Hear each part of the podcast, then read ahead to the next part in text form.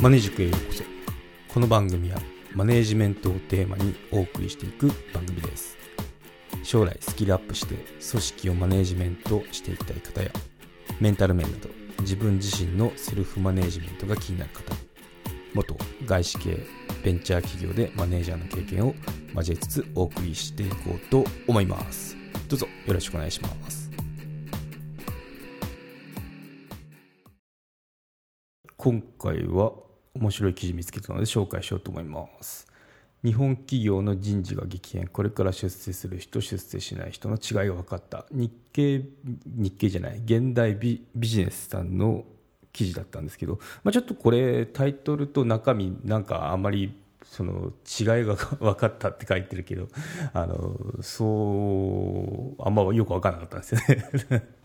でも言いたいことがなんかあの共感できたんで紹介しようと思います。あの、まあ、結論から言うと大きなキャリアプランを提供し終身雇用を維持することが日本企業の成功の方式ですよってあの、まあ、意見をしてるんですよね。で、まあ、多くのキャリアプランっていうのは、まあ、自社だけでなく外部の組織の利用も含みますよってことで。でまあ専門職には多くお金払うべきですよっていうようなこと言っててなるほどねって内容の方がなんか共感できたんでちょっとタイトルだとななんかあんまり違いよく分からなかったなって感じだったんですけどね。はい。まあリンク貼っとくんであの興味あれば見てくださいってことで、うん。まあ、このあの記事で言ったのが、まあ、生涯その現役、まあ、スポーツ選手でいうとキングカズいますよね。サッカープレーヤーの。生涯1プレーヤーですって徹底しているあのよくこういうなんだろう専門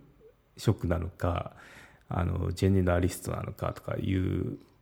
専門職、うん、専門職なのかマネジメントなのかかなあの言われる例で挙げられますけどね。で野球の野村監督も出てましたね。野村監督結構バラエティーとかでも 有名だったんですけど私ちょっとスポーツ見ない人間なんであんま分かんないですけど、まあ、結構その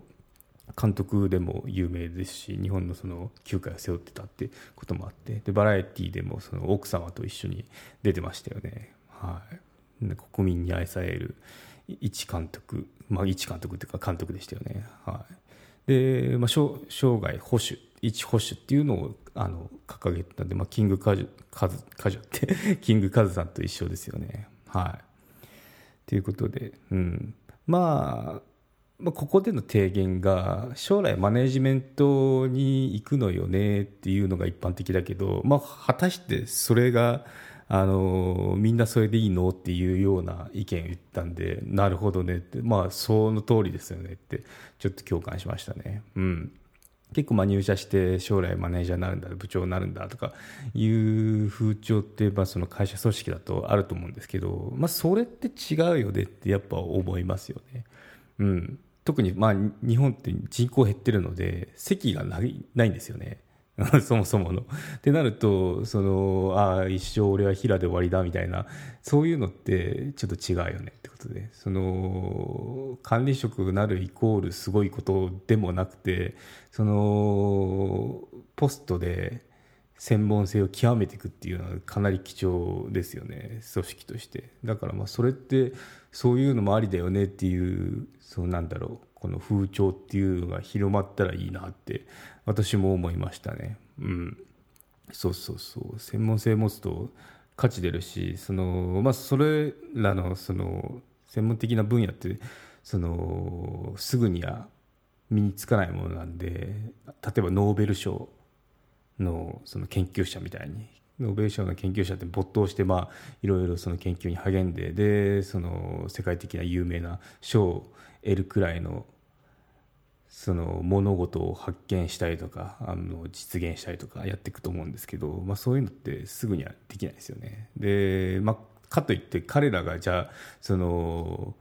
なんだろうマネージメントするかって言ったらなんか全然ピンとこないですよね。そうやっぱ別物だと思うんですよね専門極めるのとその、まあ、マネジメントを極めるっていう専門っていうのもあると思うんですけど、まあ、そこのその自分の特性とか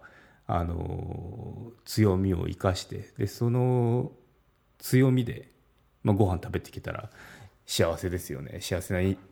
人生ですよねってことは言えると思いますね。うん、ということで、うんまあ、結構ここの記事で指摘してたのが、まあ、だで誰でもこの役員になれるわけではないよってことでもうその通りだなって 思いますね。結構あの日本の会社ってその、まあ、新卒で一括採用って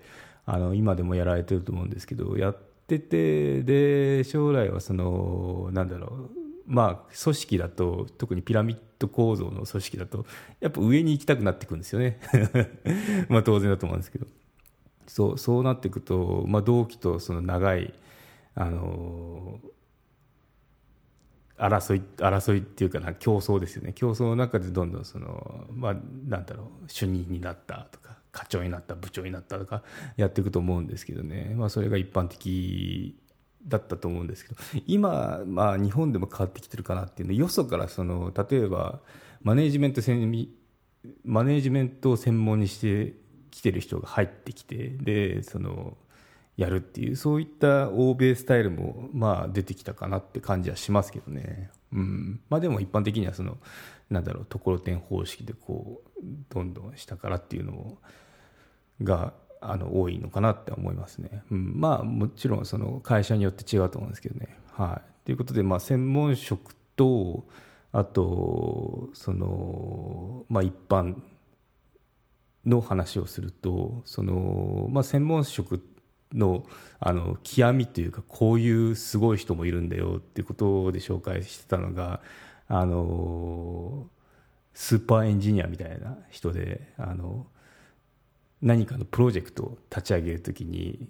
まあ、助っ人であの入ってきたときに、まあ、すごいなんだろう猛スピードで仕事をこなす人がいたんですよね。でまあその短期間に助っ人としてよそから来てで仕事を猛スピードでこなしてで、まあ、プロジェクト終わったらそのままあの終わっちゃうんですけどそうしたらまあ稼ぐ時だけ稼いでであとはそのなんだろう半年とか1年はあのバカンス バカンスを過ごすまあ、そういったその、まあ、海外ですけど人もあのいるっていうのを紹介しましたね。確かにあの聞いたことあるし。で見たことはさすがにないかな日本企業だったから。うん。でもまあそういった話って、まあ、そういったなんだろうそういったことで飯を食べてる人っているんだなっていうのは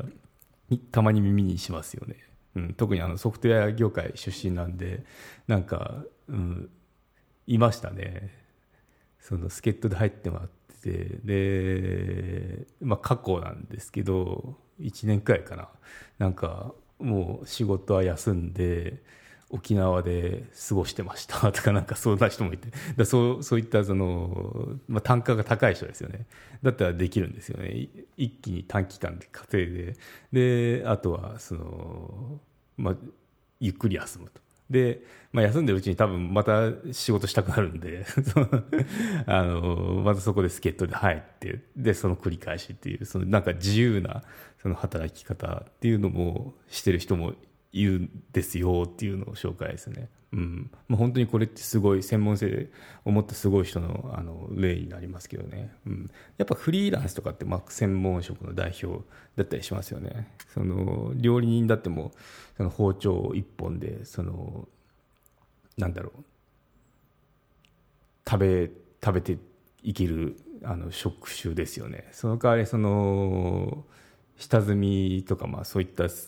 プロのスキルっていうのをその習得するにはまあ時間が下積み時代かかると思うんですけどね。まあどの業界でもそういったことってあるよねってことで,、うん、で欧米の例でいくとその、まあ、営業とかトレーダーの専門職って言って、まあ、破格の待遇らしいですね、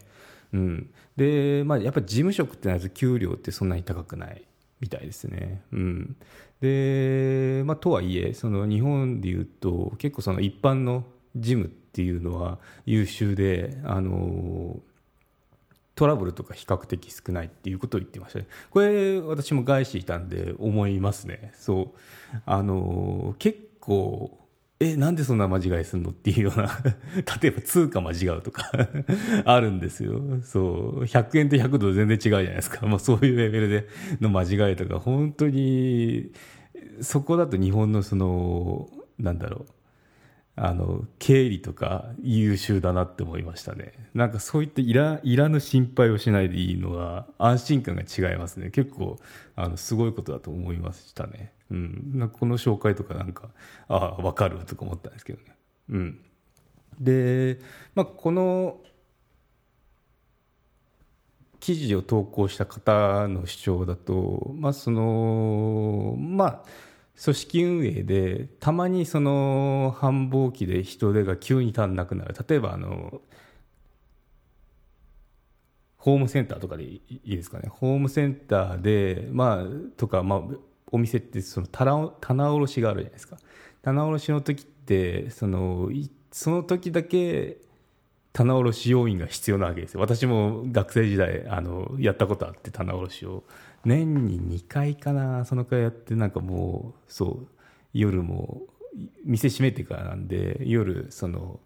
数数えていくんですけどね、まあ、そういった、まあ、ちょっとお祭りみたいな感じでしたね。結構面白かったですよ、うん、そんな感じでやるときってでさすがにそのホームセンターの社員だとしたらその棚卸しのプロってなかなか生まれづらいじゃないですか。その年に 2, 2回ぐらいしかないあの話なんで。ただあの棚卸しの会社専門にしてる会社っていうのがあるみたいでだそこっていうのはそこに、まあ、その入ってキャリアを積むと、まあ、棚卸しのプロに一気になれるわけですよね。毎日棚卸ししていけばその年2回くらいしかその実際に経験するチャンスがない人たちと全然差が開きますよね。ということで、まあ、専門職伸ばすんだったら、まあ、そういうやり方もあるような一例で取り上げられてましたね。そうなんかもうそれしかしてないレアなとこに入ればあの専門性つくよっていうわななかなか面白い切り口だなって思いましたね。はい、まあ、そんな感じででまあそういうとこには、ま